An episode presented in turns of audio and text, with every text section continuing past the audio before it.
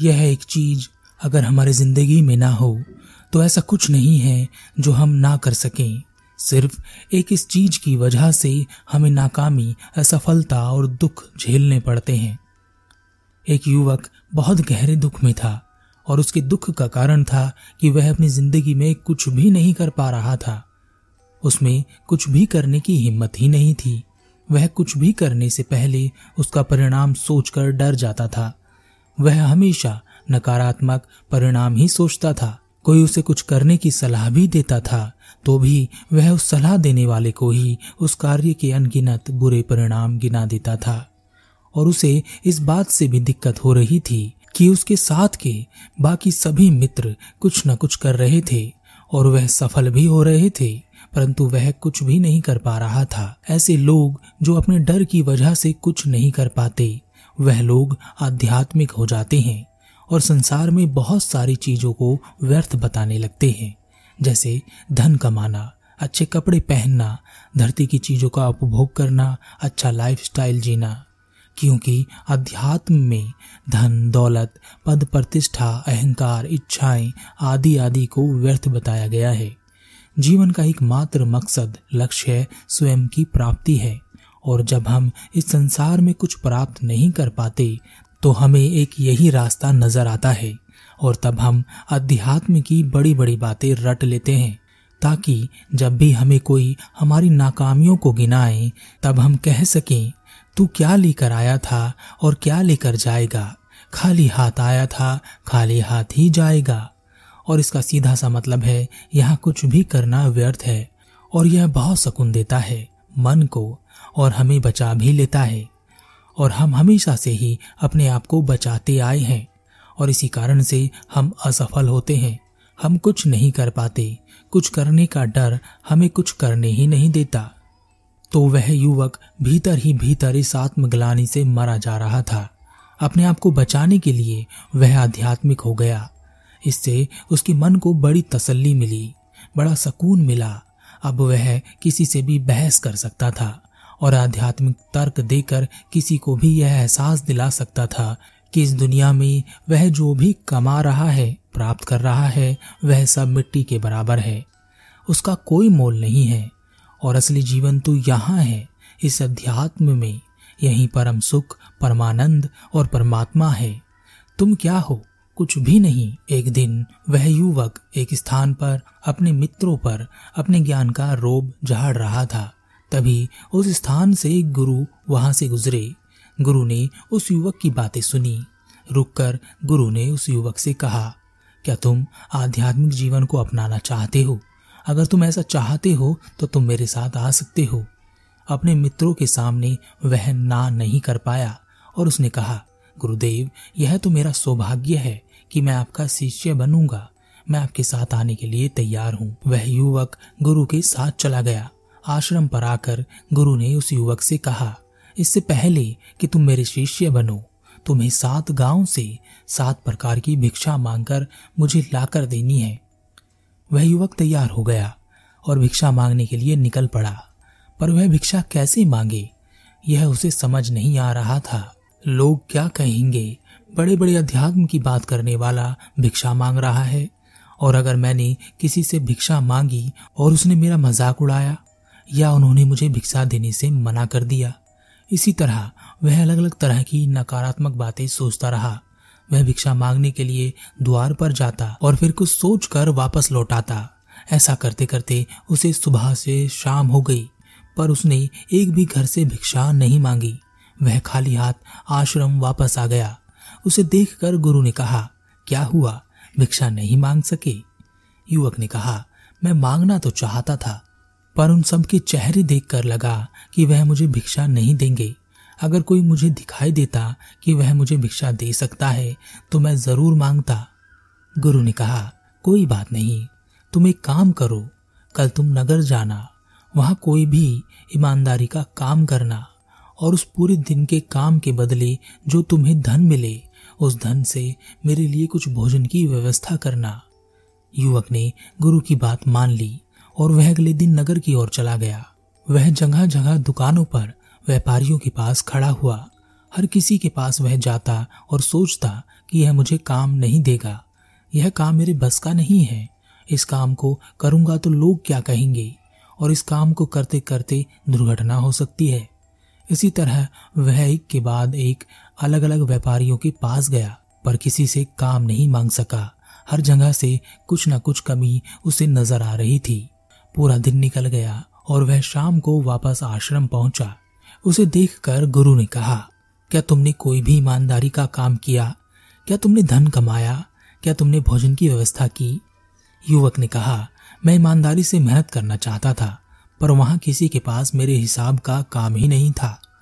और जो काम वह करवा रहे थे, मैं उस काम को नहीं कर सकता था। और कुछ लोगों से मैंने काम के बारे में पूछा ही नहीं। क्योंकि उनके चेहरों से पता चल रहा था कि वह मुझे काम नहीं देते। गुरु ने कहा, कोई बात नहीं। चलो, एक काम करो।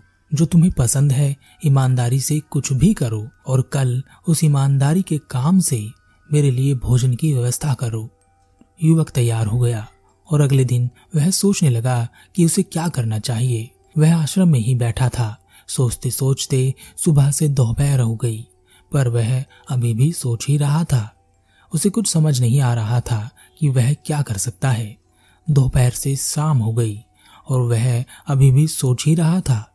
शाम को गुरु उस युवक के पास आए और कहा, आज तुमने क्या किया? युवक ने कहा, गुरुदेव, मैं सोच रहा हूँ कि मुझे क्या करना चाहिए। मैं क्या कर सकता हूँ? मैंने बहुत कुछ करने की सोची, पर कुछ भी मेरे हिसाब का नहीं है। कुछ समझ नहीं आ रहा कि मुझे क्या करना चाहिए और पूरा दिन इसी सोच विचार में चला गया। गुरु ने कहा अच्छा चलो यह सब छोड़ो।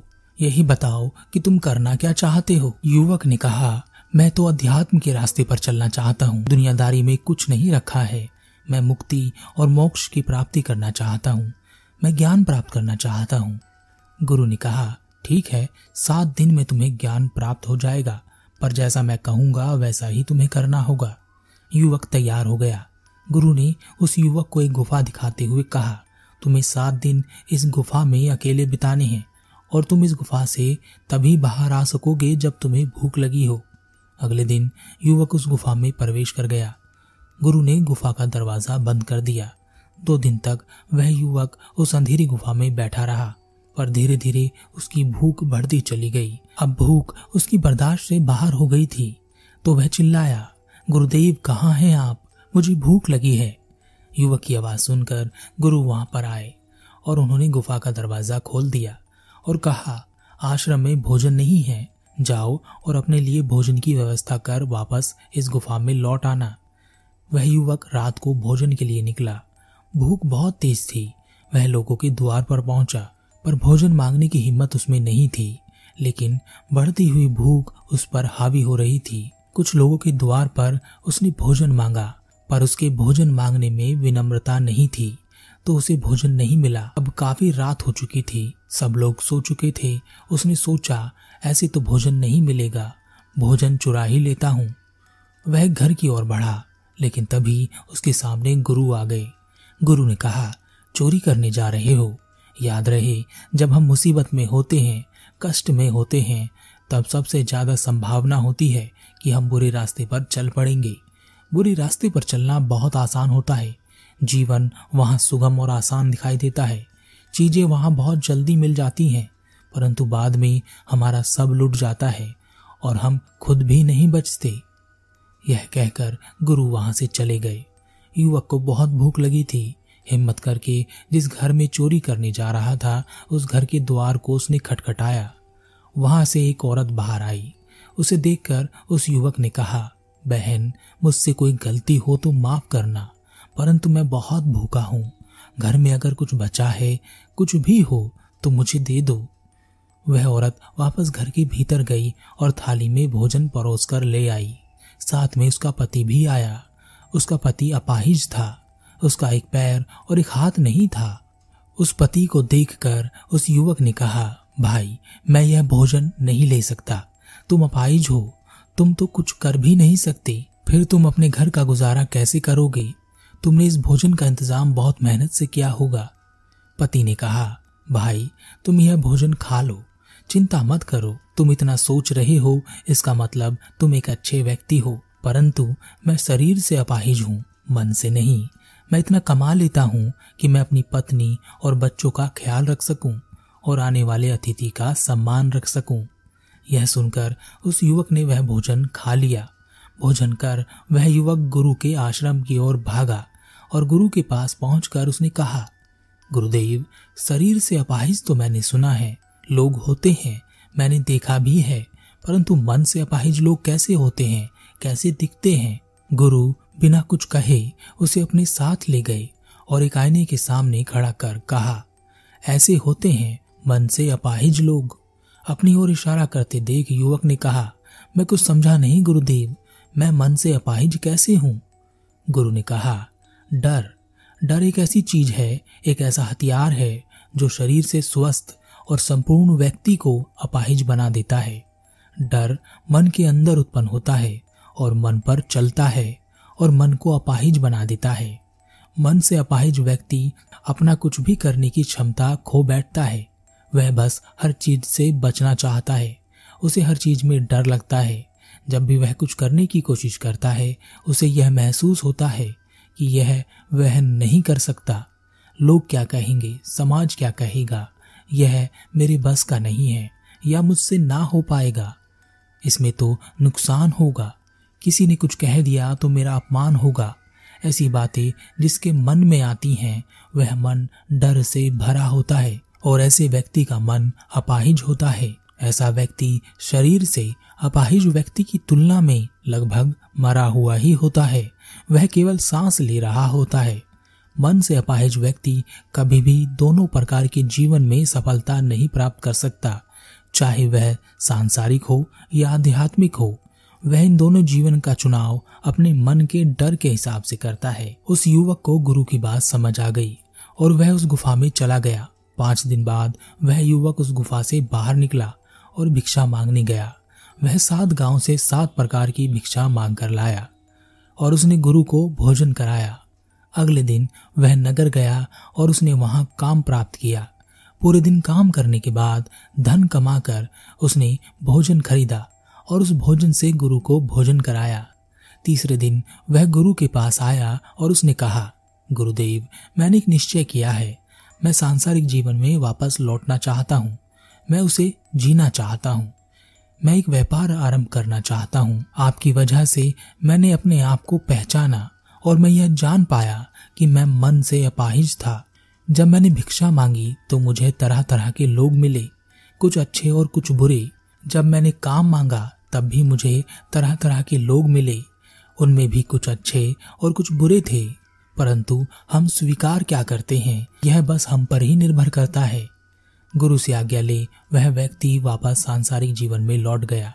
बिना यह सोचे कि लोग क्या कहेंगे, वह हर काम अपना ईमानदारी से करता चला गया। उसने अपने मन का डर खो दिया। वह समझ गया कि जो जिस मार्ग पर डर गया, वह कभी उस मार्ग को पूरा नहीं कर सकता, चाहे वह सांसारिक हो या आध्यात्मिक। हमारे साथ भी यही समस्या है। हम डरे हुए लोग हैं। अपने डर को हमने इतनी अच्छी तरह से संभाल लिया है कि हमें यह आभास ही नहीं हो पाता कि हम डर रहे हैं और हम हमेशा अपने आप को सही साबित करने की कोशिश में लगे रहते हैं। पर जिसने अपने डर को देखा है, जिसने अपनी गलतियों को जाना है, उसने अपनी गलतियों को सुधारना भी सीख लिया है। हमें अपनी गलती को जानना है, पहचानना है और उसे सुधारना है। यह हमें किसी भी मार्ग पर सफल बना सकता है। पर डर हमें मन से अपाहिज और तन से नाकाम बना देता है। तो चुनाव आपके पास है। आप जो चाहें चुन सकते हैं। अपना डर या अपनी सफलता।